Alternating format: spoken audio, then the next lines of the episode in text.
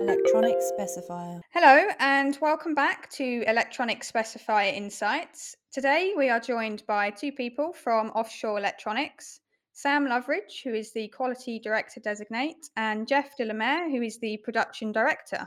So, hi both, and thanks for joining us. Hello. Hello. Okay, so let's start with an introduction of yourselves and your backgrounds, please. Perhaps, Sam, you'd like to start? Okay, yeah, uh, I'm Sam Loveridge, the Quality Director Designate. I've been working at offshore since 2009. Came here straight out of school and I started in the test department, then moved into quality, and I've kind of been there ever since, really. I've run through an Open University degree with offshore, and yeah, uh, this pretty much been my only full time job, really. Been in my entire life. I even worked here when I was um, when I was were a nipper. when I was a nipper before I had a proper job. Fantastic. And Jeff, what about you? Yeah, I started off in test, so I'm a HNC qualified electronic engineer. I worked in test for for, for many years, doing Genrad and Teradyne AT systems test programming, and then 15 years ago I moved into production and ran production, including test. And so I spent some time doing uh, test strategies, working with customers, implementing different test methods as required by customers. Brilliant, thank you. And Jeff, perhaps you could uh, introduce uh, offshore electronics for us as well. Yep, so we're a contract manufacturer, started in 1990. Uh, we've seen good steady growth in that time. Last year's turnover was about seven and a half million. We've got 70 or so employees, uh, and I think probably like everybody, we're really quite busy at the moment and seeing good growth in the past uh, 12 months post COVID. Brilliant, all very positive. Okay, so let's dive into the topic. Could you start by telling us why testing and validation is so important? Yeah, testing and validation is kind of it's a verification that all the stuff we've done up to that point, to the end of the manufacturing process, has been correct. It allows us to ensure that all of our processes are correct, but it also allows us to, um, if there is any mistakes or uh, anything incorrect, it allows us to go back and fix the process so we can sort of bottom it out and get to the root cause so that it doesn't end up getting to the customer. And it's the most, I think, the most effective verification method Yeah. that we've we've got. Yeah, I mean, certainly we want to make sure that what we produce ends up the customer is good and working. And test officers, particularly in circuit test officers, are a very quick way of verifying that what we've made is is good and fit for purpose. Yeah, makes sense. Um, okay, so following on from that, could you explain what some of the different PCB testing methods are and what their advantages and disadvantages are? Yeah, so you, you can approach the testing in a couple of different ways. In, in, in its simplest form, if you like, it's it's a functional test. So you'd have a board that we'd make, uh, we'd simulate what the board does in terms of its inputs and outputs, and we'd verify that that board actually works. Obviously, that's that's fairly thorough, but you need equipment around it and, and information from our customers to be able to simulate the board working working properly.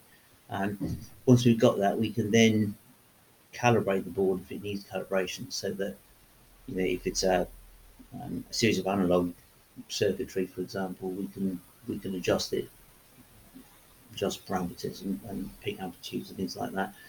We can make it so it's ready for them to start using. Uh, the other approach is a is an in-circuit test where you'd have access to every node on the on the circuit and you check between particular nodes for a particular component.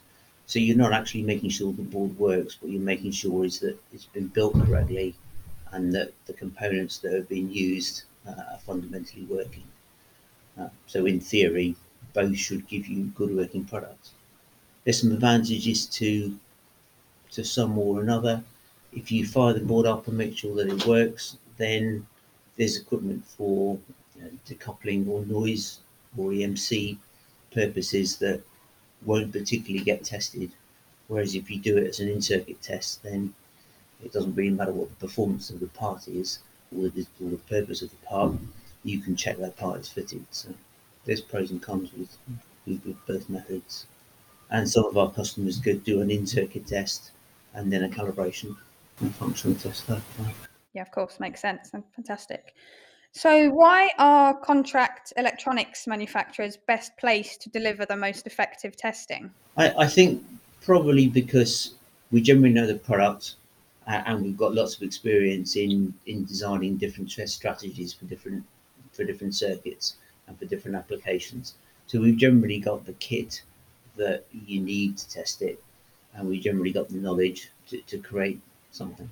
And also, of course, if you find something wrong, then we've got the facility to correct it here. Whereas a, a customer will not have that sort of rework capability or access to the spares that we would have here uh, to, to make it work. Yeah, I was, I was going to say the same sort of. It, it's because once we've completed building the PCB, it's not in a final assembly. It's not been conformally coated. It's the perfect opportunity to make sure it's working. And then if there is an, in it is an issue, you're not pulling something apart, cleaning it. You you can do all the rework at a sensible point rather than when it gets to the to the end user or to the customer. You've got that sort of that stopgap to say this is where we can Yeah, fix anything that needs Yeah. to be. yeah. I mean, some um, some of the some of the rework is requires some reasonably specialised kit. Yes. Yeah. So it's not something that a customer would normally have. Yeah. Um, whereas we've got it here because we use it in manufacture. So you, you you get a better repair and a better job reworking it in the factory where it's made. Brilliant. Now, I understand that effective testing ultimately relies on good PCB design principles. So, with this in mind, what considerations do designers need to be thinking about when it comes to circuit design and fixture and, and PCB layout? Okay, so there's probably a number of things there. If you're going to go down an in circuit route, then we do need to have access to the nodes on the board. So opening up test pads, for example, is fairly critical, or, or at least not solder screening vias so that we can probe on vias.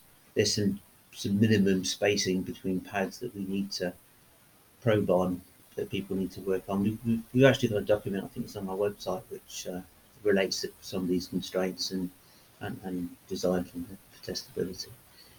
When when it comes to functional testing, then quite often people will put in some test software, some test firmware, so you can fire up the board in a test mode, and you know it will self perform a number of, uh, of test operations to to check that inputs and outputs are working, things like that, and then that gives a little bit of diagnosis as well. So really access to the design engineers at an early stage or design for testability at an early stage, we can we can get some of those principles put into the design of, of the product, uh, which will reap rewards when we come to build it in, in volume. You think? Yeah, definitely. And like the more the more you design for manufacture, the easier it is to test, and the less issues you have at test. Yeah. So that getting us or or any CEM involved at the design stage is always going to be helpful for like like you say test points and, and other things and just connect to locations and things like that. Yeah. Um, obviously there are design constraints from the customer themselves, but Yeah, yeah. It's got, anything it's got to work for them. it's got to work for them. if we can make it work for everybody, Yeah. it's if we can have certain things done at the, at, at- at the front end, then it just makes everything easier later on. Well, I mean, as, as you've both explained, testing and validation is an important process, but it's often overlooked. So, how can the process be treated as a competitive advantage? I would say you, sh- you should think of it as, as a verification step. Um, a lot of customers or, and people like to think of visual inspection as a verification step, but a test is also a verification step, and it's a much more thorough and comprehensive verification than any sort of visual inspection you could do with your eye because it obviously is electric, it's quicker, and it's much more repeatable than having somebody look at the same thing over and over again. It's going to give people the confidence that their product is at a, a good level, a working level, before it before it gets to them. They they should the customer should understand that if something's been tested, it's highly unlikely that there's going to be an issue with it Mm. unless it's something you know out of the ordinary or not covered by the test. Yeah, I mean, uh, you know, the objective really is to provide the customer with good working product, accepting that there will be the occasional mistake. Uh, The test process verifies that we built it properly uh, and that and that the components that we've used are fundamentally good.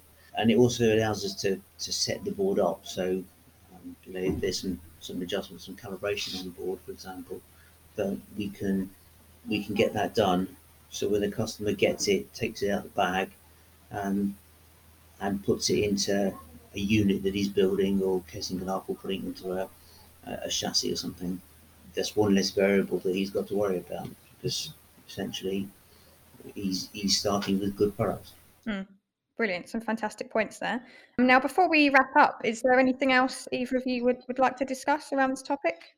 I don't think it's just about it's for for us. It's it's like I've said a couple of times. It's the verification of the product and, and then ensuring that your the customer gets the good good product. And the test is yeah. such a massive tool that is often, like you say, often overlooked by Yeah. some customers in in getting it, getting them good quality product Yeah. I mean, it's, it's, that's usable out of the box. Yeah, yeah. I mean, sometimes a customer will, will, will potential customer will not want to pay for tests, um, because they consider it an expense they can do without. But you know, if you're not careful, then you can those costs are hidden when you receive the board as a customer. You you, you start to use a product and find that, that there's a problem with it, or, or you set it up and calibrate it at the customer's end.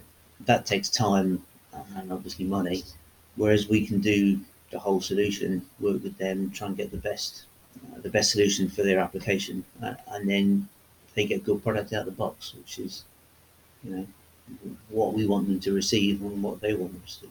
Excellent. Well, thank you very much, both. You've certainly raised some good points, and it's been a pleasure speaking with you both. Thank you very much. Thank you very much as well. Electronic specifier.